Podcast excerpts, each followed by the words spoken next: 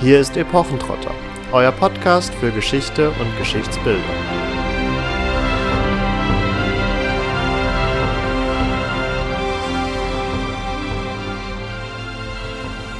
Das Spiel der Spiele oder das Spiel der Könige. Damit hallo und herzlich willkommen zu einer neuen Episode Epochentrotter. Heute haben wir uns wieder eine fachkundige Expertise mit an die Seite geholt. Wir haben nämlich den lieben Holger von Pergament und Mikrofon mit dabei. Und mit ihm werden wir uns heute über die Geschichte des Schachs im Mittelalter und die sogenannten Schachzabelbücher unterhalten.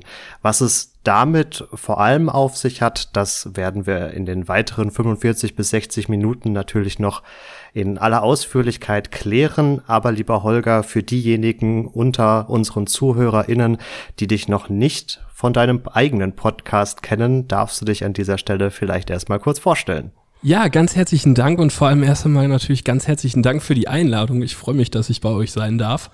Ähm, ja, du hattest es schon gesagt, ähm, ich bin Holger, Holger Kahle. Ich äh, habe einen Podcast mit meiner Kollegin Annika Meissner unter dem Titel Pergament und Mikrofon, in dem wir zur deutschsprachigen Literatur des Mittelalters podcasten. Ich promoviere an der Ruhr-Universität Bochum in der germanistischen Medievistik zu den Schachzabelbüchern, zu denen wir ja wahrscheinlich dann gleich noch kommen werden. Ja, bin hier als wissenschaftlicher Mitarbeiter angestellt und was ich vielleicht direkt vorab sagen muss, ich bin ein Theoretiker des Schachs, kein Prakt Praktiker des Schachs, wenn man das so möchte. Das heißt, ich kenne die Zugweisen, ich kann sie allerdings nicht anwenden.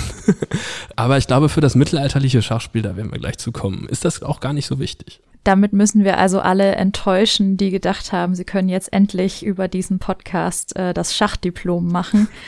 Das wird nicht ganz funktionieren, aber ihr werdet auf jeden Fall mit einigem Wissen rausgehen aus dieser Episode zum mittelalterlichen Schach. Warum du auch kein Praktiker des modernen Schachs bist und äh, warum du jetzt hier gerade schon erwähnt hast, dass du der Experte für mittelalterliches Schach bist. Darauf werden wir ja gleich auch noch äh, zu sprechen kommen. Ich hatte eingangs relativ äh, aktiv betont, dass wir uns mit dem mittelalterlichen Schach äh, auseinandersetzen oder mit der Geschichte des Schachs auch im Mittelalter. Das hat äh, nichts zuletzt damit zu tun, dass die Geschichte des Schachs natürlich schon äh, relativ lang und alt ist und seine Ursprünge vermutlich in Nordindien gefunden hat. Bekannter ist es dann in Europa erst geworden über die ja, über den Nahen Orient, über die Kreuzzüge natürlich auch und kam dann im 13. Jahrhundert vermutlich dann endgültig nach Europa. Und an dieser Stelle wollen wir dann auch einsteigen, um jetzt das Thema auch nicht äh, zu weit äh, zu fassen und um vielleicht direkt so ein bisschen den Elefanten im Raum anzusprechen. Was ist denn jetzt mittelalterliches Schach und warum unterscheidet sich das von modernem Schach? Also, wie es so oft im Mittelalter ist, gibt es natürlich keine einheitlichen Regeln für irgendetwas, beziehungsweise alles ist sehr regional gedacht. Und wir haben das schon in der Entwicklung des Schachspiels, du hattest es gerade angesprochen, das eben aus Indien kommt, das ganz anders aussieht als eigentlich das Schach, was wir heutzutage kennen und auch das das Mittelalter kennt, das auch noch einen ganz anderen Namen äh, trägt. Ich äh, versuche mich mal an Sanskrit. Chaturanga heißt es, glaube ich. Jeder Experte wird jetzt wahrscheinlich die Hände über den Kopf zusammenschlagen und sagen, wie hat er das denn ausgesprochen? Was zum Teil auch 10 mal 10 Felder hat im Vergleich zu den 8 mal 8 Feldern, die wir kennen. Das Spannende ist, glaube ich, dass Schach ein sehr variantenreiches Spiel ist, sodass jede Region, wenn man so möchte, unterschiedliche Schachregeln hat. Das, was im deutschsprachigen Raum gespielt wird, ist vor allem das lombardische Schachspiel. Also das ist etwas, das dann eben aus Italien nach äh, ins Deutsch, in den deutschsprachigen Raum kommt, sage ich mal. Und das insofern ganz anderen Regeln unterworfen ist, als es dann zum Beispiel etwa in Russland gespielt wird, wo eher so ein byzantinisches Schach gespielt wird. Also man hat ganz unterschiedliche Regeln, man hat ganz unterschiedliche Arten und Weisen. Ähm, man findet nur heraus, dass es irgendwie so alles auf einen Ursprung geht und irgendwie mal alles in ein Spiel zum Schluss übergeht, das wir dann in der Moderne als Schach kennen. Ähm, ich hatte in der Vorbereitung auf die Folge zum byzantinischen Schach, was du gerade erwähnt hast, gelesen, dass das kein eckiges Spielbrett ist, wie man das so auch vom modernen Schach kennt, sondern ein rundes mit Linien entsprechend und als es dann beschrieben wurde, bin ich ganz ausgestiegen, weil ich mir das dann irgendwie nicht mehr vorstellen konnte, weil das so weit weg ist von, von unserem eckigen Spielbrett. Kannst du das irgendwie näher einordnen? Ehrlich gesagt nicht so gut. Also die Entwicklungen sind halt immer ganz unterschiedlich. Wir haben ja auch zum Beispiel das Schach, das ist vielleicht ein bisschen komplex, aber das Schach, was man ursprünglich kennt, ist eins, was vier Spieler spielen und wo du vier Parteien hast. Also das ursprüngliche Schach meine ich jetzt das, was in, in Indien gespielt wird. Und daraus entwickelt sich das mehr und mehr. Wie gesagt, man kann das meist auch gar nicht unbedingt an einzelnen Akteuren oder sowas ausmachen, sondern vielleicht an den Voraussetzungen. Es können einfach materiale Voraussetzungen sein, dass man halt gerade nicht ein entsprechend groß großes Brett zur Hand hatte. Es kann schlicht und ergreifend sein, dass da jemand sagt, ach, ich mache das jetzt mal rund anstatt äh, eckig. Wir kennen das auch von modernen Spielen immer noch, die sich ja irgendwie aus sich selbst heraus entwickeln und Varianten geben. Gerade dieses Schach ist dann eben zum Beispiel auch das, was nach, nach Russland wandert oder ins heutige Russland wandert und völlig anders ist als das, was wir kennen. Also ähm, das hängt so ein bisschen von den Geschmäckern ab, vielleicht könnte man sagen, mhm. und den Voraussetzungen. Da streiten sich bis heute die Schachhistoriker auch noch drüber, woran das denn eigentlich alles liegt. An dieser Stelle eine Ehrenerwähnung für das dreidimensionales Schach oder äh, Schach mit drei Spielfeldern aus Big Bang Theory. genau, das niemand versteht außer Sheldon selbst. Ja, genau. das, ich, ich weiß es ehrlich gesagt nicht. Ist es das Star Trek Schach? Spielen die das nicht bei Star Trek? Ich bin mir nicht ganz, ich bin kein Trekkie, deswegen, aber ich meine, das kommt daher. Also ich würde mich auch eher dem Star Wars Club äh, verschreiben, aber ähm, dunkel, aber ich meine auch, dass Sheldon irgendwie selber dran entwickelt hat. Mhm, ich bin mir nicht ganz sicher. Auch. Du wolltest gerade zu den Spielregeln kommen, genau, bevor ich dich unterbrochen habe. Genau, das, das ganz Spannende an den Spielregeln im Mittelalter ist, dass ein deutlich schnelleres Spiel ist, was daran liegt, dass die Figuren sich deutlich weniger bewegen. Das klingt jetzt erstmal ein bisschen suspekt, aber das erklärt sich, glaube ich, ganz schnell, wenn man, wenn man überlegt, wie genau die, Spiel, äh, die Zugweisen im Mittelalter sind. Also ich gehe jetzt mal davon aus, dass jeder so ganz grob weiß, wie Schachfiguren sich bewegen. Ansonsten kann man das relativ schnell ergoogeln. Ich gebe vielleicht mal einfach zwei große Unterschiede, die man, die man feststellen kann. Und zwar ist das eine die Zugweise der Dame, also im Mittelalter ist das die Königin, die ja in der Moderne über die komplette Bahn sowohl diagonal als auch gerade, sage ich mal, gehen darf. Das ist im Mittelalter anders. Da geht sie nämlich nur ins nächste Feld und zwar nur diagonal. Das heißt, eine total man könnte jetzt sagen, schwache Figur im, im, im eigentlichen, wo sie jetzt im modernen Schach ja eigentlich so ziemlich die stärkste Figur ist. Ähnlich sieht das aus für den Läufer. Das ist im mittelalterlichen Schach, wird er auch gerne mal der Alte genannt, manchmal auch der Richter. Und diese Figur kennen wir darüber, dass sie immer diagonal über die komplette Bahn ziehen darf. Das ist im Mittelalter auch anders, denn da springt sie diagonal auf das übernächste Feld. Das heißt also, die Zugweisen der einzelnen Figuren sind dadurch wesentlich eingeschränkter, was dazu führt, dass, wenn man sich das heutzutage anguckt, dass Profischachspieler irgendwie, keine Ahnung, 30 Züge im Voraus denken und alle möglichen Zugweisen irgendwie mit einbeziehen müssen, das hat man dann natürlich im Mittelalter nicht, wenn die Figuren so viel weniger sich bewegen können. Dann hat man natürlich immer noch den Turm Roch im Mittelalter, dass, dass die komplette Bahn gehen kann, aber das ist dann auch die einzige Figur, die wirklich so eine explosiv weite Ausprägung hat, könnte man vielleicht sagen.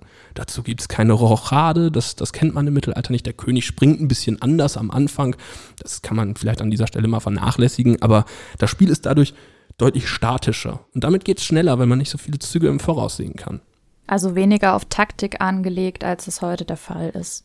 Ja, also zumindest nicht auf so weite Vorhersehung. Deswegen muss man auch ganz ehrlich sagen, wenn man heutzutage Schach immer so als das Spiel der großen Denker sieht und irgendwie der großen Taktiker, das kann es im Mittelalter eigentlich nicht sein, durch diese Art und Weise der Zugweisen. Das heißt, die Faszinationskraft des Schachspiels im Mittelalter liegt wahrscheinlich woanders. So kommen wir sicherlich gleich nochmal drauf. Wenn es man dann wirklich darüber geht, was für Denker ist, da gibt es andere Spiele im Mittelalter. Also ähm, womit sich dann die in Anführungsstrichen völlig äh, anachronistischer Begriff Intellektuellen beschäftigen. Ja, damit sind wir vielleicht bei einem ganz guten Punkt. Also wir wissen jetzt, es wurde Schach gespielt im Mittelalter. Es war ein anderes Schach, zum Teil auch ein anderes Feld. Wer eigentlich spielt denn jetzt Schach? Kaum der Bauer auf dem Feld mit dem Pflug. Und offensichtlich nicht der Gelehrte, weil für den war es zu dumm. Gen genau, der Gelehrte, der springt in die Rhythmomachie oder auch manchmal Rhythmimachia. Das ist ein Zahlenkampfspiel, das ich bis heute nicht verstanden habe, wenn ich ganz ehrlich sein darf. Das basiert irgendwie auf der Arithmetik ähm, mit der Zahlentheorie des Boetius. Dann kommt da noch irgendwie Musiktheorie mit rein und ich war völlig raus, als ich mich das erste Mal damit beschäftigt habe. Also das ist so komplex, das verstehe ich nicht. ähm, das heißt, im Mittelalter, ähm, die Denker gehen nicht an dieses Spiel, sondern ja, ich meine, wir kennen es, glaube ich, glaube ich, alle, wenn man vom Spiel der Könige spricht, dann spricht man das wahrscheinlich aus gutem Grund, denn Schach im Mittelalter ist ein Spiel des Adels und ähm, etwas, das viel mit adligem Selbstverständnis zu tun hat. Und das sich im Zuge des Mittelalters oder im Verlaufe des Mittelalters sehr stark allerdings dann auch, ich sage mal, in einer Bürgerlichkeit im Spätmittelalter verbreitet, wodurch es wirklich auch zu einem, zu einfach dem Spiel des Mittelalters vielleicht, äh, vielleicht wird. Ganz wichtiger Punkt ist, dass Schach am Anfang in Europa auf Skepsis stößt von genau einem Stand, wenn man so möchte, nämlich dem Klerus. Die mögen das gar nicht. Also zumindest einige unter denen. Okay, und woran lag das? Also Schach auch wenn man es jetzt nicht als super intellektuelles Spiel äh, in dem Fall betrachten darf, ähm, wirkt ja jetzt erstmal nicht anstößig, außer vielleicht äh, eine Figur ist besonders geschnitzt, aber das, davon gehe ich jetzt mal nicht aus.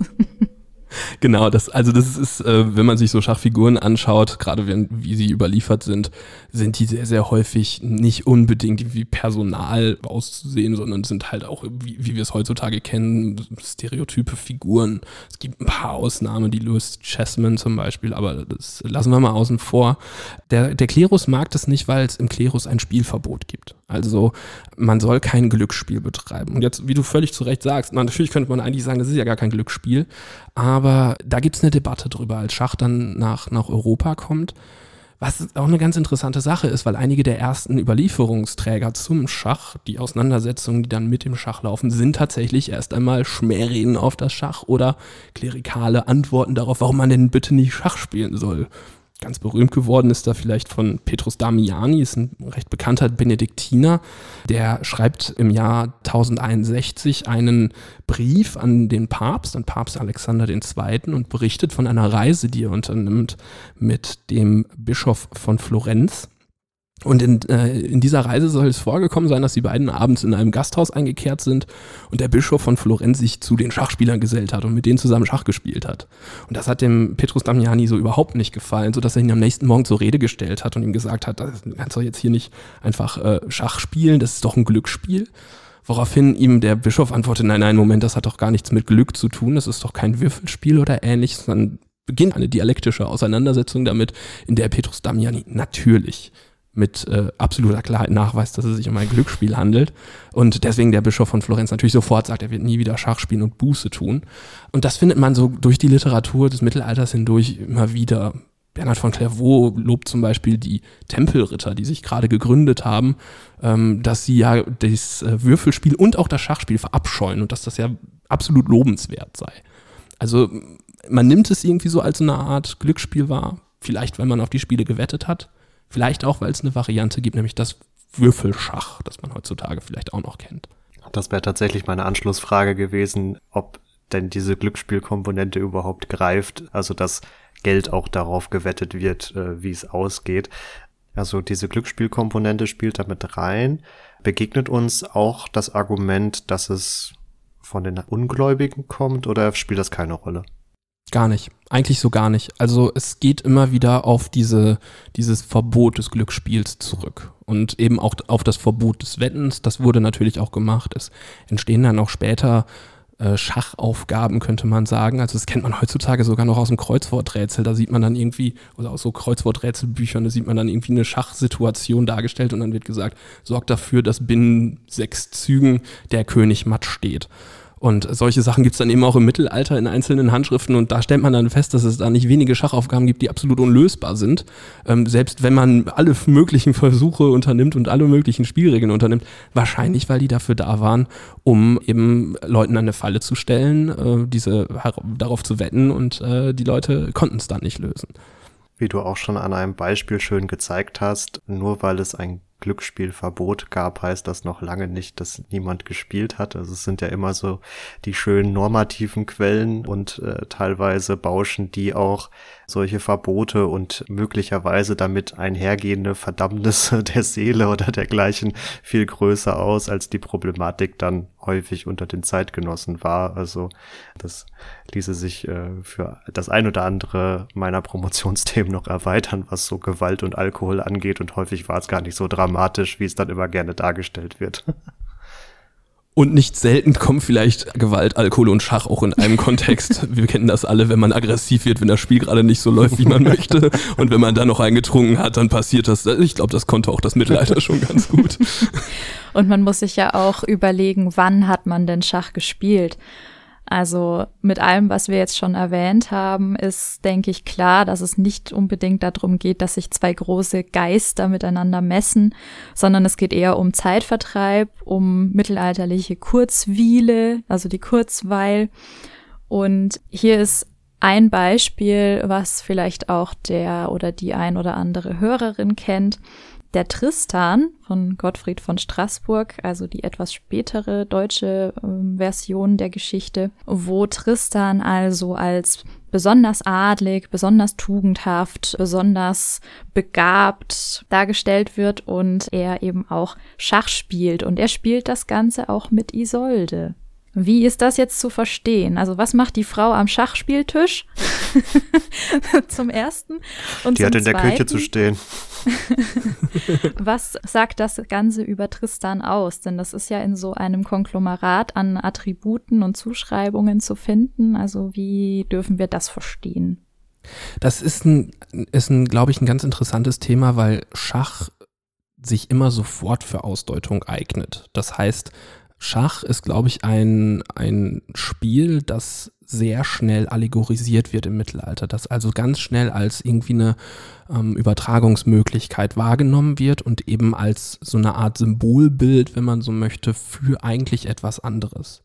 Das heißt, Schach, das kennen wir auch heutzutage noch, sind Aushandlungsprozesse, die unter verschiedenen Bedingungen funktionieren. Ich glaube, beim Tristan ist es so eine Sache, wenn er etwa ähm, bei den Händlern spielt, dann geht es darum zu zeigen, was für ein herausragender adeliger Mann oder adeliger Junge zu dem Zeitpunkt er eigentlich noch ist. Und dann schließlich versuchen sie ihn dann auch zu entführen und nehmen ihn einfach mit. Das hängt so ein bisschen mit der Vorstellung zusammen, die durchs gesamte Mittelalter präsent ist, die wirklich wunderbar von ähm, einem ähm, mittelalterlichen Denker von Petrus Alfonsi mal äh, beschrieben wurde, der im, im frühen 12. Jahrhundert ein Buch schreibt, das er Disciplina Clericalis nennt. Und da äh, setzt er eben, geht er auch auf Erziehungsmuster für adelige Jungen ein und setzt zu diesen be relativ bekannten mittelalterlichen Ideen der Septem Artes Liberalis, also der sieben freien Künste, ähm, die man so als, als typische Schul, ja, wie soll man das sagen, als Schulprogramm könnte man vielleicht sagen, gelernt hat. Und den Septem Artis Mechanicae, also den, ähm, ich, man könnte vielleicht sagen, den äh, mechanischen Künsten, den Künsten, wenn es dann um, um solche Bereiche geht wie im Handwerk und so weiter, setzt er die sogenannten Septem Probitatis daneben und beschreibt in diesem, also in diesen sieben Arten und Weisen, wie ein Adliger sein Leben zu führen hat, setzt er eben das Schachspiel mit rein. Und da sagt er einfach, dass wenn du ein guter adliger Junge sein möchtest, dann musst du halt reiten können, schwimmen können, Bogen schießen können, Faustkampf betreiben können oder gut dich gegenseitig verprügeln können, jagen können, Verse machen können und eben auch Schach spielen. Das heißt, zur adligen Grundausbildung gehören genau diese sieben Dinge und ich glaube, wenn man sich Tristan anguckt, wird man wahrscheinlich alle sieben irgendwo bei ihm finden. Und das ist so eine Möglichkeit, um klarzumachen, was für ein herausragender adliger Junge er ist. In der Situation, wenn er mit Isolde Schach spielt, dann geht es natürlich auch immer, ich glaube, das machen sie ja im Kontext des Minnetranks, wenn ich das nicht, äh, nicht ganz falsch habe. Ich bin mir gerade nicht ganz sicher. Ich bin nicht so ein Tristan-Experte, wenn ich ehrlich sein darf. Schande auf mein Haupt. Dann geht es dann natürlich auch ganz viel um Aushandlungsprozesse, wie funktioniert die Liebe. Und da ist dann vielleicht doch wieder so ein taktisches Phänomen dahinter, nämlich wie begegnen sich zwei Parteien? In welcher Art und Weise funktionieren Aushandlungsprozesse zwischen zwei Parteien? Denn die beiden haben ja ein kommunikatives Problem, muss man ja ganz klar sagen. Dadurch, dass sie sich lieben, dass es aber eigentlich unmöglich ist und so weiter und so fort.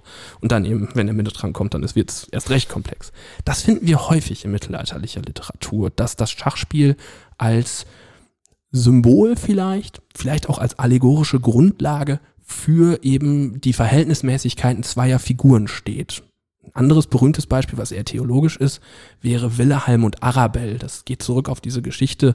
Wilhelm ist, kennt man als Roman von Wolfram von Eschenbach, ist ein ganz, ganz wichtiger rom mittelalterlicher Roman von einem sehr, sehr wichtigen Autor. Ganz kurzer Einschub, könnt ihr nachhören, denn wir haben dazu eine Podcast-Folge.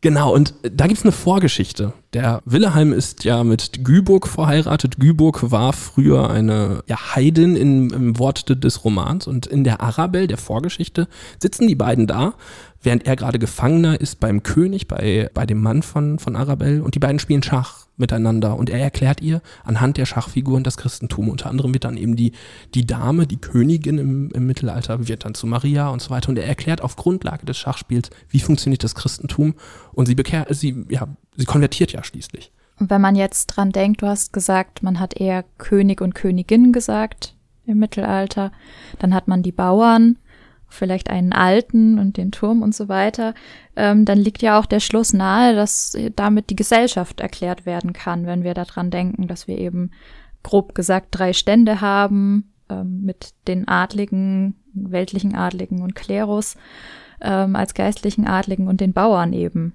Ja, und genau das passiert natürlich auch relativ schnell. Also wenn wir feststellen, dass die, die deutsche Literatur sich gerne damit auseinandersetzt und klar macht, ähm, wie ausle auslegungsmöglich, sage ich mal, das Schachspiel ist, dann macht es natürlich auch der Klerus. Und da gibt es das vielleicht bekannteste Beispiel ist äh, Jacobus de Cesolis. Das ist ein Dominikanermönch, der in Norditalien ähm, in einem Kloster lebt und der dort um 1300 ein Buch schreibt mit dem lateinischen Titel. Ich muss mal einmal kurz in mein Buch reinschauen. Liber de moribus hominum et de officis nobelium sive de ludus cacorum. Ganz einfach vielleicht übersetzt, das Buch von den Sitten der Menschen und den Aufgaben der Edlen oder vom Schachspiel. Und Runtergebrochen und, vom Schachspiel, genau. Ja, eigentlich. Also man findet es auch unter verschiedenen Titeln. Also mhm. äh, äh, nicht, nicht äh, entmutigen lassen. Ansonsten einfach nach Schachzabelbuch googeln, findet man auch darunter. Und der macht nämlich genau das. Der nimmt die einzelnen Figuren und schreibt diesen einzelnen Figuren konkrete ständische Bezugspersonen zu. König und Königin sind König und Dame. Der Springer ist der Ritter, das kennt man auch heutzutage noch als Pferd. Ne? Der äh, Läufer ist der Alte, der Richter bei ihm. Und der Turm ist der Landvogt oder auch das Roch. Und was das ganz Spannende bei ihm ist, und das macht er anders als alle anderen, jeder einzelne Bauer bekommt eine Berufsgruppe zugeordnet. Ja, da gibt's den Bauern, da gibt's den Schmied, da gibt's den Kaufmann, da gibt's den Arzt, da gibt's den Spieler, also ganz unterschiedlich. Und, und er versucht darüber eben die Gesellschaft zu beschreiben. Das ist ein unfassbar, unfassbar erfolgreicher Text. Wir haben den in über 250 Handschriften äh, im Lateinischen. Das ist irre. Also es ist wirklich, manche sagen, das ist so ein bisschen wie die Bibel. Dieser Text ist unfassbar erfolgreich, wird in so gut wie alle Volkssprachen übersetzt oder bearbeitet. Wir finden im deutschen Sprachraum alleine vier Versifikationen, zwei Prosafassungen. Es ist irre. Also dieses Ding ist unglaublich populär. Wahnsinn, wenn man bedenkt, äh, wie populär schon der Parzival gewesen sein muss, wenn man da noch 80 ja, handschriftliche, mal mehr, mal weniger vollständige Exemplare von hat und dann 250 und verschiedene Sprachen. Das ist auf jeden Fall dann auch ein Exportschlager, ein Bestseller, würde ich sagen. Ja, genau. Und einer, den man irgendwie heutzutage so gar nicht mehr kennt, was ein bisschen schade ist, weil dieser Text eigentlich sehr, sehr schön ist. Deswegen schreibe ich meine Doktorarbeit darüber. du hast es jetzt äh, schon ein wenig anklingen lassen, dass mit Schachzabelbüchern auch äh, Symboliken und Allegorien ausgedrückt werden können. Um vielleicht unsere Zuhörerschaft nochmal äh, mitzunehmen, näher ich mich aber jetzt nochmal mit meiner ursprünglichen naiven Vorstellung äh, davon, was Schachzabelbücher sind, der, der Thematik. Denn wenn Schach eine adlige Disziplin ist, dann könnte man sich ja auch äh, entsprechend vorstellen, dass der Adel gewillt ist, dieses Spiel besonders gut zu spielen, um etwaige Standeskonkurrenten zu demütigen am Spielbrett und vielleicht dann ein Interesse da ist, über Bücher, Handbücher besser im Spiel des Schaches zu werden, weswegen ich davon ausgegangen war, als ich das erste Mal davon gehört habe, dass in Schachzabelbüchern jemandem beigebracht wird, besonders gut Schach zu spielen. Ja, das tun sie nicht wirklich, muss ich, muss ich leider dazu sagen. Diese Annahme ist aber natürlich total logisch, weil man geht ja erstmal davon aus, wenn ein Buch über Schach geschrieben wird, dass es halt wahrscheinlich auch um Schach gehen soll. Das ist allerdings nur die Folie. Es gibt solche Bücher, in denen es darum geht, seinen Gegner zu demütigen. Das sind eben zum Beispiel diese Schachaufgaben, die unlösbar sind und ähnliches. Damit hat man natürlich herausragende Möglichkeiten. Es gibt auch so Lehrwerke. Man hat vielleicht schon mal vom Buch der Spiele von Alfons X. gehört, ähm, wo der ganz, ganz viele Spiele versammelt, unter anderem eben natürlich auch das Schach Schachspiel. Aber das äh, Liber de Moribus oder das Schachzabbelbuch, ich sag mal einfach Schachzabbelbuch, hat eine andere Idee. Und zwar geht es darum, die Gesellschaft zu beschreiben anhand des Schachspiels. Und damit ist es eine ähm, Ständeallegorie, wenn man so möchte, wie man sie im Mittelalter relativ häufig findet. Da gibt es unterschiedliche. Manche machen das mit Bienenstarren, manche machen das mit dem Rad. Die mit dem Schachspiel ist sehr wahrscheinlich einfach die erfolgreichste, weil sie sich so gut anpasst. Man hat vielleicht gerade, als ich gesagt habe, was die einzelnen Figuren repräsentieren, vielleicht schon festgestellt, Moment mal, wo sind denn die Mönche? Ähm, die gibt es nicht im, im Schachzabbelbuch. Das ist sowieso ein relativ interessanter Punkt, weil man kann ja spekulieren, warum. Ähm, meine äh, Überlegung wäre, da schließe ich mich Volker Hohnemann im germanistischen Medievisten an, vielleicht weil die ähm, Mönche sich in der Situation eher als, als zurückgezogen aus der Gesellschaft wahrgenommen haben und gesagt haben, wir beobachten die Gesellschaft, wir interagieren nicht in der Gesellschaft, was natürlich auch nicht der Wahrheit entspricht. So war es natürlich nicht, aber eben in so einer idealtypischen Vorstellung. Das Schachzabelbuch selbst ist eigentlich nichts anderes als eine Exempelsammlung. Also es geht darum, Tugenden und Verhaltensweisen, Verhaltensnormen zu vermitteln. Das Schachspiel dient dabei als so eine Art Strukturmerkmal und es geht darum, eben Leuten beizubringen, wie man gut zu leben hat, nicht wie man gut Schach spielt was sehr, sehr viele Texte unterschiedlichster Textgattungen, äh, wenn man den Gattungsbegriff heranziehen möchte, in dieser Zeit tun. Also es ist eigentlich ja quasi alles mit äh, didaktischen Augen zu lesen und ja, kaum verwunderlich, wie wir schon gesagt haben, bei einem Schachspiel und dessen Aufbau an den Figuren dann nicht auch diesen Schluss zu ziehen. Genau. Und ich meine, es ist natürlich auch eine Schwierigkeit ähm, bei dem Schachspiel, wie gehe ich denn eigentlich mit der Situation um, dass ja eigentlich, es ist jetzt ein Kleriker, ein Mönch, der sich hinstellt und sagt, okay, ich erkläre euch jetzt mal das Schachspiel. Das steht ja eigentlich im krassen Gegensatz zu dem, was noch 300 Jahre vorher gepredigt wurde, nämlich, oh mein Gott, das ist ein verdammtes Glücksspiel, das darf doch kein Mensch spielen. Da, da geht er auch gegen vor. Also das ist ganz interessant. Das, das Schachzabbelbuch kann man ganz grob in vier Teile einteilen. Die Ursprungsgeschichte des Schachspiels, die Beschreibung der edlen Figuren, also der hinteren Reihe, wenn man so möchte, König und so weiter, der unedlen Figuren, also der Bauern und dann über die Zugweisen. Und was das sehr Interessante ist, ist, dass die Ursprungsgeschichte eben ganz anders funktioniert, als sie im Mittelalter sonst gedacht wird. Also im Mittelalter wusste man natürlich nicht unbedingt, wo kommt das Spiel eigentlich her. Aber man hat ja immer den Anspruch, wenn man sowas ganz Besonderes hat wie das Schachspiel, dann muss das irgendeine besondere Ursprungsgeschichte haben. Man kann ja jetzt nicht sagen, das kommt halt irgendwie Es muss schon in Troja gespielt worden sein, weil in Troja beginnt jeder Ursprungsmythos. Und das Irre ist, genau das ist das Gleiche beim ja. Schachspiel. Also es gibt eine, eine, eine Ursprungsgeschichte, die dem Schachspiel äh, zuschreibt, es sei vor Troja entwickelt worden, weil ja, man sitzt zehn Jahre vor Troja, man hat nichts zu tun, weil man wartet, äh, irgendwann muss halt dann mal Odysseus einfallen, dass man ja vielleicht mal äh, so ein Pferd dahinstellen könnte.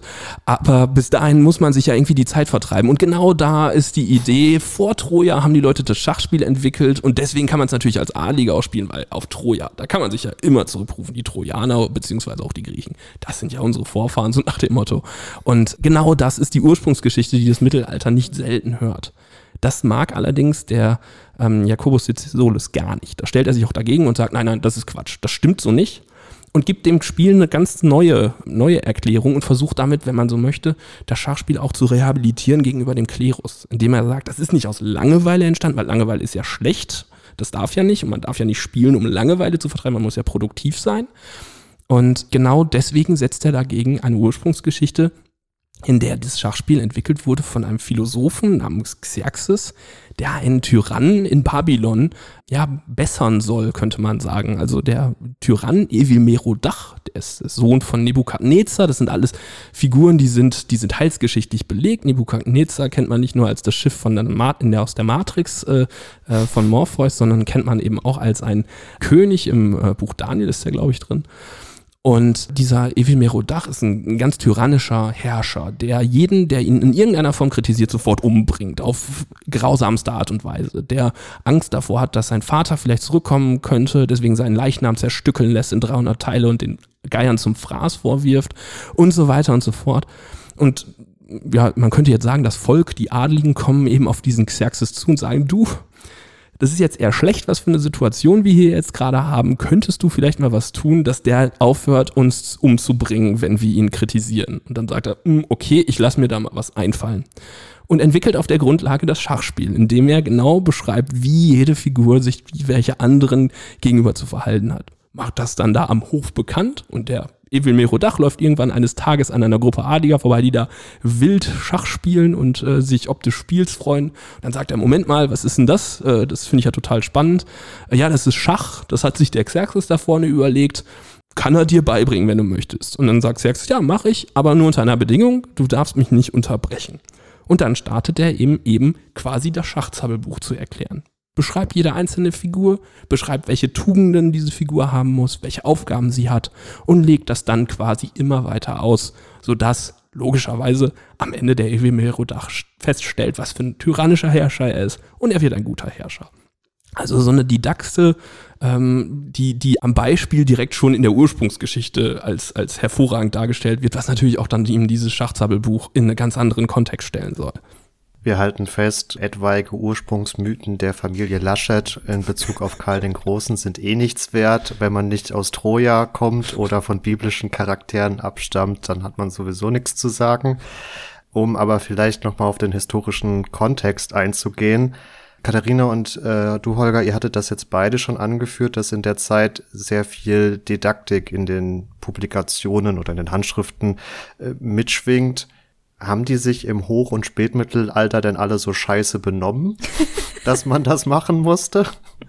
Also das wäre jetzt wieder ausgehend von unserem ja. vorangestellten normativen äh, Quellenzeug äh, so ein bisschen die, die Fortführung, ob man denen jetzt allen unterstellt, dass sie so negativ gehandelt haben. Vermeintlich.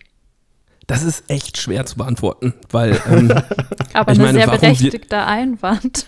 ja, natürlich. Also ich, ich weiß es schlicht und ergreifend nicht. Also es gibt offensichtlich ein Interesse, worauf das basiert, ist echt schwer zu sagen. Ich meine, wir haben im Spätmittelalter so langsam aber sicher eine Dynamisierung der Gesellschaft dass eben so diese klassischen, klassischen Rollen aufweichen. Durch die Verstädtung bekommt, bekommt man mehr und mehr ein, ein stärkeres Stadtbürgertum. Später noch, wenn die Zünfte sich einrichten und so weiter, verschwimmen irgendwie diese Standesideale, die man vielleicht aus dem Früh- und Hochmittelalter kennt.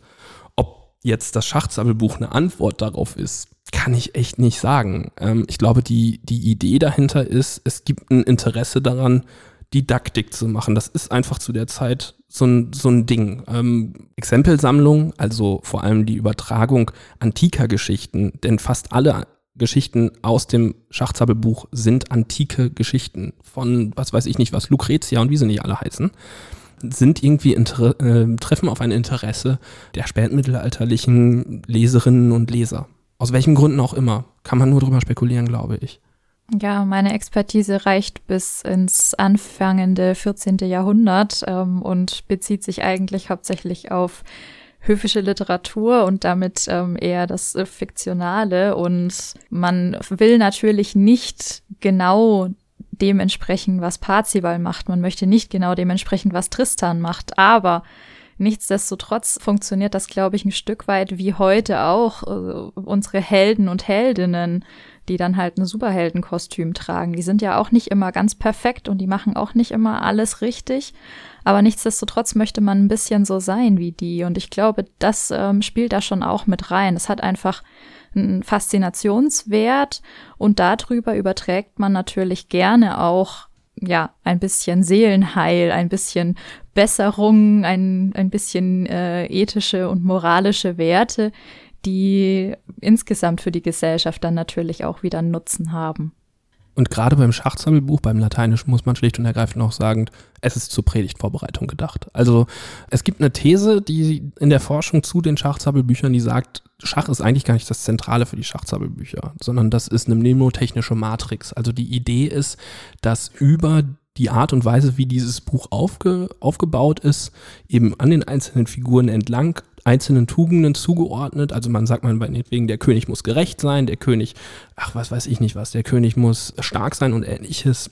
Auf der Ebene wird der Figur dann ein bestimmter Tugendkatalog zugeordnet und darunter werden Exempel subsumiert, die gar nicht immer passen, muss man auch ganz ehrlich sagen. Also nicht jedes Königsexempel hat mit dem König zu tun. Ganz schwierig wird es dann irgendwann bei den Bauern, weil finde mal mittelalterliche Kaufmannsgeschichten. Es ist halt, glaube ich, gar nicht so einfach.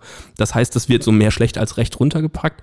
Und die Überlegung, die es ganz lange gab, ist, vielleicht kommt es einfach erst, kommt zuerst die Frage nach Exempel und dann erst die Frage nach Schach, dass man also so eine Art memotechnische Lokus-Idee hat, äh, wie man sie vielleicht, keine Ahnung, wenn man mal Sherlock guckt, ja, der mit seinem Mind Palace, wenn er da durch die Gegend läuft und sich darüber eben Sachen merken kann. Also, dass man bestimmte Punkte bestimmten anderen Sachen zuordnet, dass das vielleicht so eine Grundlage ist, um daraus dann Exempel für etwa äh, die Predigt zu nehmen, um seine Predigt noch anzureichern über antike Exempel, um sie interessanter zu machen, um sie überzeugender zu machen und so weiter. Also das ist ganz, ganz schwierig bei dem Schachzappelbuch, weil man das gar nicht so genau einordnen kann. Fest steht, glaube ich, nur, das 14. Jahrhundert ist, ist eine Zeit, in der didaktische Literatur noch mehr explodiert, als sie es vorher schon tut. Und eben didaktische Literatur auch ganz stark dann plötzlich den Weg in die Volkssprache findet. Also die ältere germanistisch-medievistische Forschung hat das 14. Jahrhundert immer so ein bisschen als so ein totes Jahrhundert beschrieben. Da, da passiert ja nichts mehr. Der Höhenkamm ist vorbei, Walter ist tot, jetzt, jetzt können wir es auch sein lassen, so ja, nach dem ja, Motto. Die Blütezeit ist vorbei. Ja, genau. Und äh, ja, das ist ja eigentlich nichts anderes. Und die Literatur der Zeit ist ja nichts anderes, als die Parzival abzuschreiben und so weiter. Ich glaube, es wechselt einfach. Also das, die, die spätmittelalterliche ähm, Literaturproduktion, nicht mehr die reine Rezeption, fungiert einfach auf anderer Ebene. Die ist eben, ja, nicht umsonst haben wir so viele Predigten auch, was weiß ich, von Meister Eckhart und wie so nicht alle heißen, dass die Mystik so stark durchkommt. Das ist, es ist eine Interessenverschiebung. Um mal etwas konkreter auf den Inhalt nochmal einzugehen. Äh, das ist bisher so angeschnitten worden. Mhm. Ähm, du hattest schon erwähnt mit deinem Nebukadnezar-Beispiel unter anderem auch, dass da ein ja, Katalog der einzelnen Figuren zu finden ist, die dann mit Tugenden ausgestattet wurden. Also ist ein, also besteht ein Schachzabelbuch so gesehen nur aus so einer Art Figurenauflistung samt Beschreibung oder wie hat man sich das eigentlich inhaltlich dann vorzustellen? Wie ist das aufgebaut? Haben wir einen Fließtext? Haben wir Verse? Ja. Also im äh, Lateinischen ist es ein Prosatext und ähm, ein Prosatext, der aus, wie gesagt, vier Teilen grob besteht, der Ursprungsgeschichte, wo auch beschrieben wird, warum denn eigentlich äh, dieses Buch entstehen soll. Natürlich die üblichen Argumentationen, ja, es ist, äh, das soll die Lust auf was Neues befriedigen. Zugleich soll es aber eben auch nach diesem Delectare et Prodesse Prinzip sowohl nützlich sein als auch unterhalten. Im zweiten Teil werden dann wirklich die Figuren genauso beschrieben, wie du es jetzt gerade auch gesagt hast. Man nimmt eine Figur, dieser Figur werden jeweils Tugenden zugeordnet und dann geht's los. Die Tugend so und so, dazu erzähle ich jetzt euch jetzt folgende Exempel. Und dann werden drei Exempel meinetwegen erzählt, dann geht's zur nächsten Tugend über, bis man mit der Figur fertig ist und dann kommt wieder die nächste Figur. Wichtig dabei ist immer, dass die Figur ganz am Anfang einmal beschrieben wird und zwar idealtypisch, wie, wie quasi ihr Gesellschaftsvertreter auszusehen hat. Also da wird jetzt nicht beschrieben, eine Schachfigur sieht so aus, die ist aus Holz und in der Größe, sondern wird gesagt, ein König sieht so aus. Der hat eine Krone auf dem Kopf, der hat ein Purpurgewand an, der hat ein Zepter und der hat einen Reichsapfel. Und ähm, der sitzt in der Mitte des Feldes. So, und dann wird gesagt, die Königin, die hat auch eine Krone auf, die sitzt neben dem König und so weiter und so fort. Und so werden auch immer direkt gesellschaftliche Bezüge hergestellt. Dann wird zum Beispiel gesagt, wenn der Schmied auf das äh, Feld gesetzt wird, natürlich kommt er vor den Ritter, weil der muss ja dafür da sein, dass der Ritter seine Rüstung hat. Dafür, das musste er ja machen. Oder wir kommen wieder in eine wunderbare mittelalterliche Misogynie, wie man sie so oft hört. Natürlich muss der Arzt vor der Königin stehen, denn nicht nur muss er ihr bei der Geburt helfen, sondern Frauen sind ja auch generell schwächer als Männer und deswegen muss dann natürlich die, die Figur des, des Arztes davor stehen. Also das sind so, so typische Rollenmuster, die, die wiederholt werden, worunter dann eben auch vielleicht unter dieser Locus-Idee diese einzelnen Figuren zusammengesetzt werden. Aber das Prinzip sowohl der Beschreibung der edlen als auch der unedlen Figuren ist gleich. Anders wird es dann wieder bei den Zugweisen die funktionieren dann wieder nach so ein bisschen anderen Prinzip, weil da geht's dann wirklich an das, was du eingangs gesagt hattest, Marvin, an, an diese grundlegende Idee, wie spiele ich denn überhaupt Schach? Also da soll erklärt werden, wie die Zugweisen funktionieren, wie so ein Brett eigentlich aussieht und so, aber auch das alles natürlich allegorisiert. Also kann ich rein theoretisch aus dem Buch schon herauslesen, wie Schach zu spielen ist. Das schon, ja. Also ähm, natürlich kriegt man auch die Ausdeutung immer gleich mit. Das heißt, mhm. man, man, äh, man muss quasi unter, unter der Brille des Jakobus das Ganze lesen und man muss zum Beispiel, man wird nie auf das Schachbrett gucken und nicht denken, das ist übrigens die Stadt Babylon. Und die Stadt Babylon sieht ja so und so und so aus. Die hat äh, 16 Meilen Umrandung. Deswegen haben wir, wenn wir 4 mal 16 Meilen Umrandung haben, 64 Felder. Ähm, wir haben erhöhte Spangen. Also man muss sich ein Schachbrett im Mittelalter tatsächlich vorstellen wie so eine Art eingerahmt, also dass man so eine Art Holzrahmen drumherum hat. Das sind natürlich die Mauern von Babylon. Äh, irgendwann wird dann auch noch der Turm von Babylon erwähnt, der hat aber offensichtlich auf dem Spielfeld nichts zu suchen. Und, und dann wird eben genau auf der Grundlage wird dann gesagt, so, und der König, der zieht jetzt auf folgende Art und Weise und das wird dann auch wirklich ausgedeutet, dass gesagt wird, der zieht im ersten Zug nur auf das dritte Feld, also der springt dann einmal. Das liegt daran, dass ein König sich nicht zu weit aus seinem Reich bewegen soll. Er zieht dann immer nur einen Zug weiter, weil ein König soll umsichtig sein und er soll ja alles über, übernehmen können und so weiter. Und also wird, wird jede Zugweise, die eine Figur macht, immer sofort didaktisch ausgedeutet und sofort quasi eingeordnet, sodass man eine Situation hat, dass man quasi gar nicht dieses Spiel lernen kann, ohne dass man äh, dabei auch direkt nicht nur das Spiel lernt, sondern auch Gesellschaftstheorie oder Gesellschaftsausdeutung lernt. Und wie ist es mit der Ebene der Spieler selbst? Also wird auch der Schachspieler ausgedeutet oder kommt er da gar nicht wirklich vor in der Allegorie? So ein ganz kleines bisschen, aber nicht so auf der Ebene, dass man jetzt sagen würde, und du, lieber Spieler, bist sowieso der Beste von allen. Darum, darum geht es eigentlich nicht, sondern es gibt eine Figur, ich hatte das vorhin gesagt, den achten Fenden, also den achten Bauern. Das ist der Spieler und der Bote. Und Spielen, auch da kommt dann wieder der, der Mönch in äh, Jakobus durch Spielen, das mag er gar nicht. Ähm, also da geht's dann immer um das Würfelspiel. Das, sind, das ist quasi der Rand der Gesellschaft. Das sind diejenigen, die man nicht leiden kann. Das sind diejenigen, die problematisch sind. Das sind auch so Negativexempel, ähm, wie einen das nicht in den Ruin treiben kann und so weiter und so fort. Und da gibt es dann eine Situation, wo dann abgegrenzt wird, ja, ja, das gilt jetzt für all die Würfelspiele, aber natürlich nicht für das Schachspiel, weil Schach ist ja super. Aber ich glaube, das ist logisch, wenn man irgendwie ein Schachzappelbuch schreibt, dass man da nicht sagt, ach übrigens, eigentlich ist Schach gar keine gute Idee. Wir haben jetzt äh, schon gesagt gehabt, dass äh, Schach zunächst erst einmal eine adlige Disziplin ist, aber dass jetzt auch in den Schachzabelbüchern ja jedem Berufsstand, jedem Stand der Gesellschaft Tugenden zugeschrieben werden. Also an wen richten sich diese Bücher? Erstmal an den Adel, weil er Schach spielt, oder dann doch an die gesamte Gesellschaft, weil sie alle mit irgendwelchen Tugenden versehen werden? Also bei den lateinischen Texten findet man schon alleine aufgrund der Sprachbarriere, es ist manchmal ein bisschen einfach gedacht, aber aufgrund der Sprachbarriere geht man auch davon aus, dass Lateinisch, das lateinische Schachzabelbuch primär für ein klerikales Umfeld gedacht war. Es gibt eine ganz herausragende Studie von Oliver Plesso zum mittelalterlichen Schachzabelbüchern, der wirklich jeden im deutschen Sprachraum entstandene Handschrift sich anschaut und guckt, wo ist die mal gewesen. Und der stellt eben dann auch raus, dass ein ganz großer Anteil der lateinischen Schachzabelbücher im klerikalen Umfeld irgendwie überliefert wurden. Das war in Mönchsbibliotheken, in Universitätsbibliotheken und so weiter und so fort. Das Spannende ist, ähm, was dann die Verdeutschungen angeht, weil da wird es natürlich dann schwierig, weil ähm, jetzt würde man erstmal sagen, okay, der Text wird ins, ins Deutsche übersetzt, dann ist der ja wahrscheinlich für irgendwie ein adliges Publikum, aber auch da, ja, hier und da schon. Es gibt aber auch Handschriften, die dann zum Beispiel sich in bürgerliche Hände bewegen. Ähm, es gibt auch deutschsprachige Handschriften, die immer noch im klerikalen Umfeld bleiben und, und im, in irgendwelchen äh, Klosterbibliotheken äh, liegen.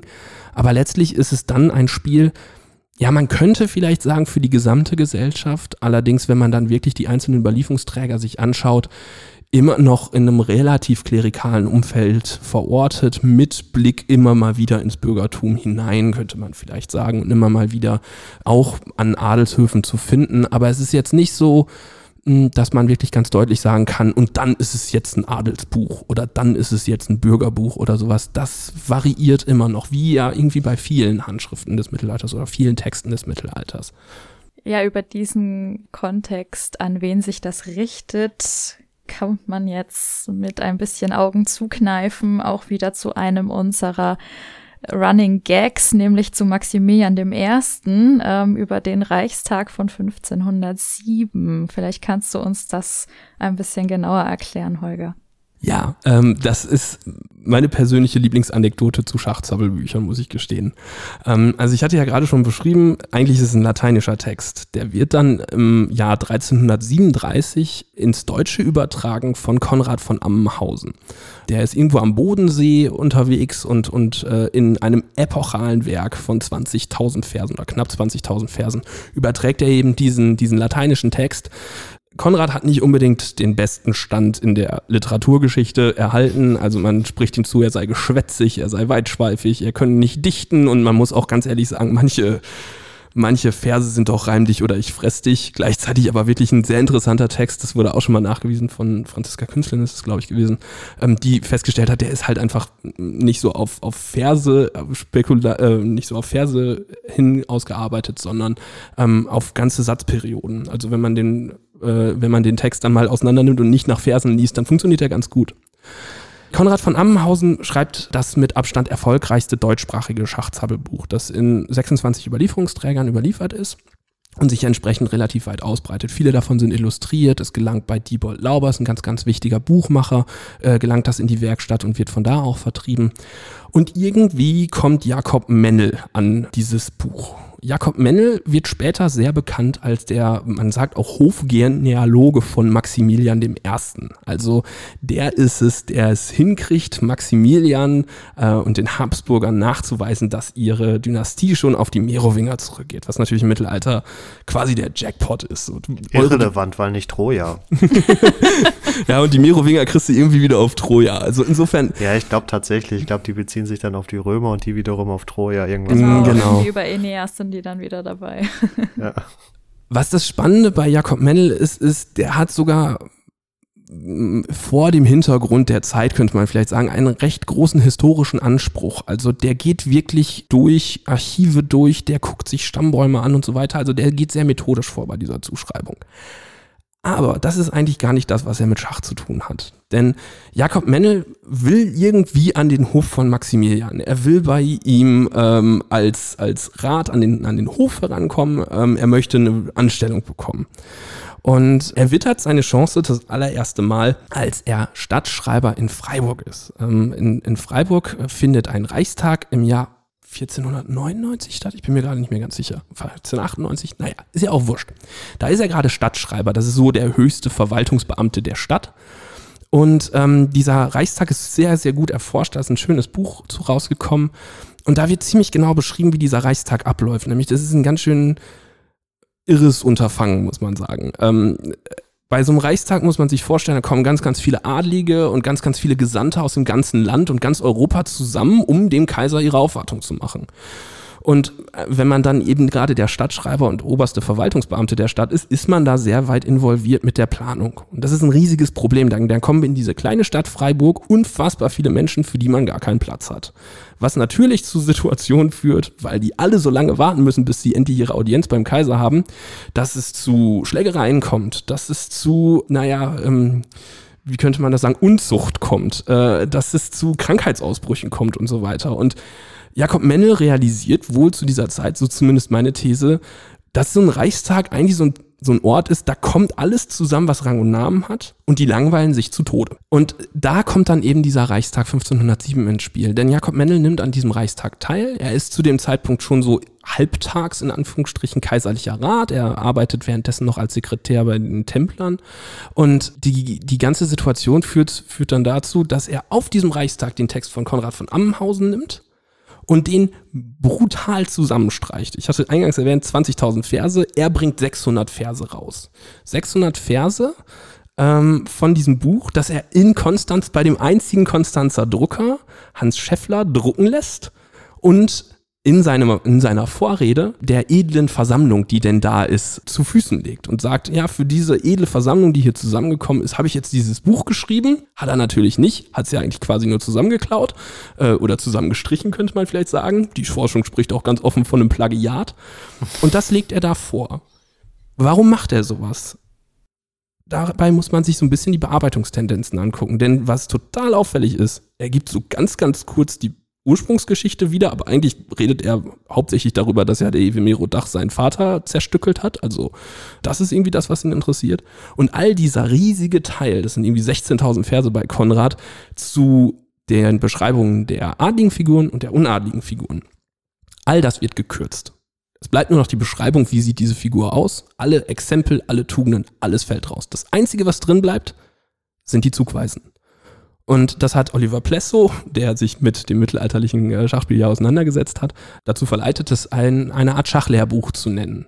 Und ich glaube, so ganz Unrecht hat er damit nicht.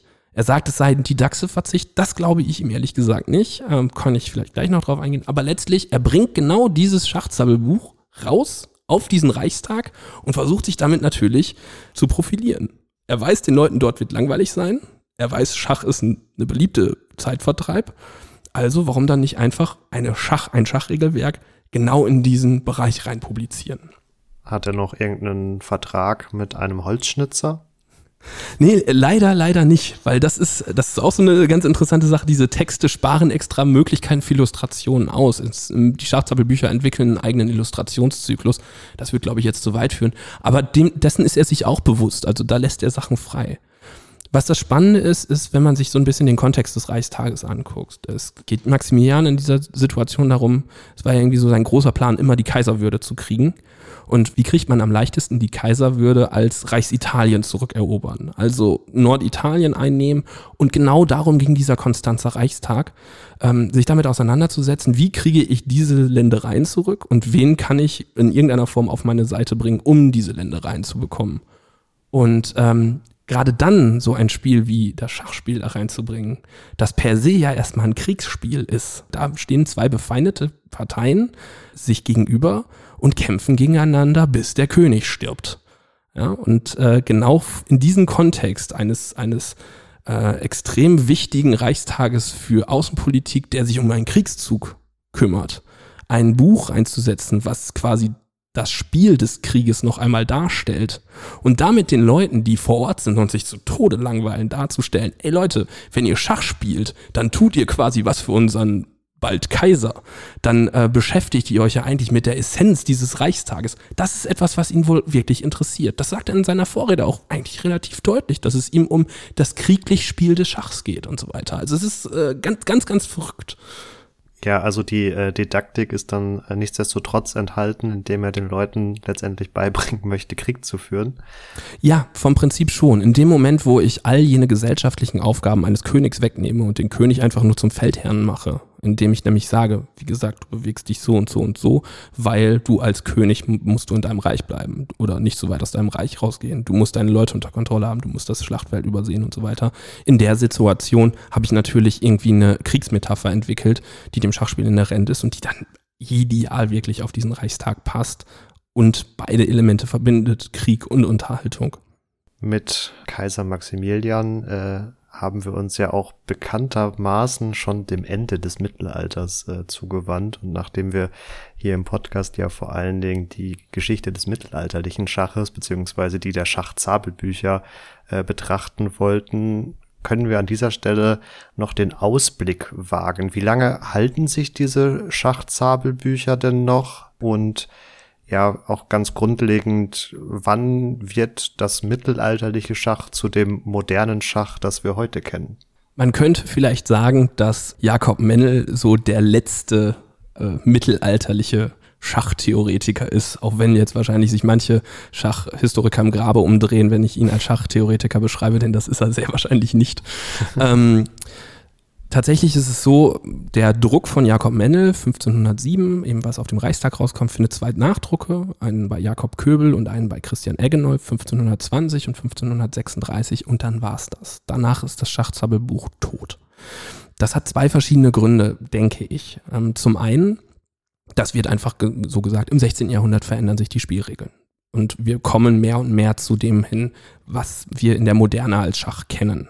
Das heißt, die Zugweisen, die da beschrieben werden, entsprechen nicht mehr so ganz der gesellschaftlichen Realität. Und es würde natürlich allegorisch ein ganz großes Problem geben, wenn plötzlich die Königin stärker ist als der König als Figur.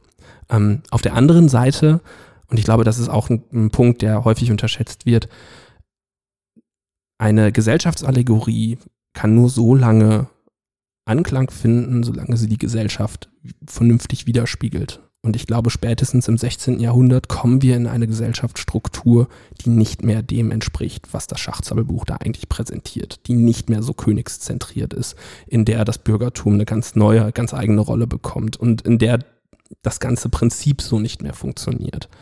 Dann kann man natürlich auch Konfessionen noch mit dazu nehmen. Also will man wirklich von einem katholischen Mönch sowas lesen, ist dann auch wieder die Frage.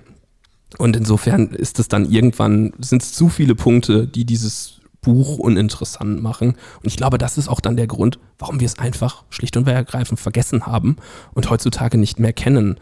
Allerdings ist das Prinzip, die Gesellschaft mit dem Schachspiel auszudeuten, etwas, das noch lange weitergeht. Also ein wunderbares Beispiel, das wusste ich auch vorher überhaupt nicht. Benjamin Franklin hat zum Beispiel auch eine Schachallegorie geschrieben. Also der ähm, amerikanische Gründervater, wenn man so möchte, hat sich eben auch mit Schach und Gesellschaft auseinandergesetzt. Das ist etwas, bis heute kennen wir das ja eigentlich noch, dass dem Schach immer wieder eine neue Symbolfunktion zugeordnet wird, nur nicht mehr so gesellschaftlich.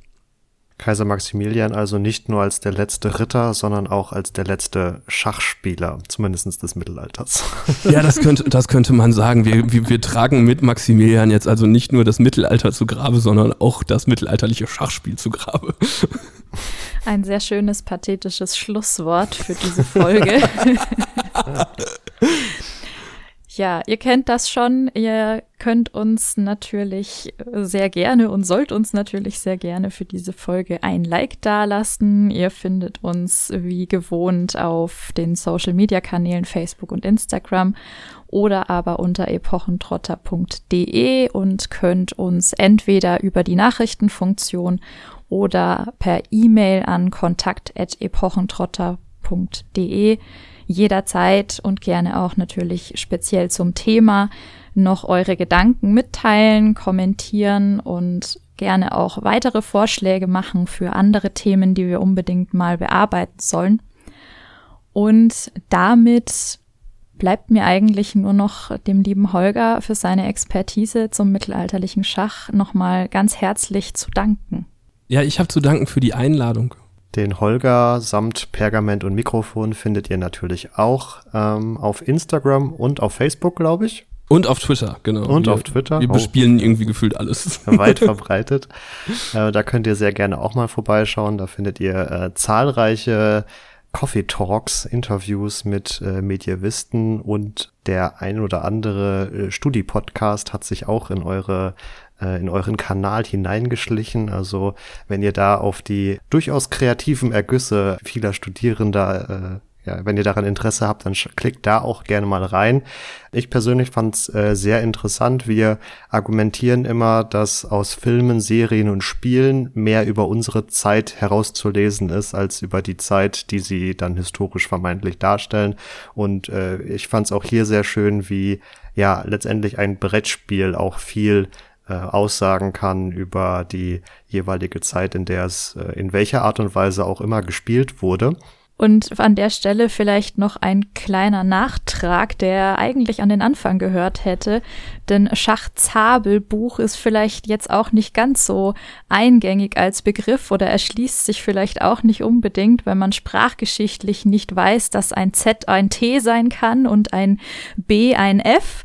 Und wenn ich das sage, dann ist es das Schachtafelbuch und dann wird klar, dass damit einfach das Schachbrett gemeint ist. Also das noch als wichtiger kleiner Nachtrag am Ende.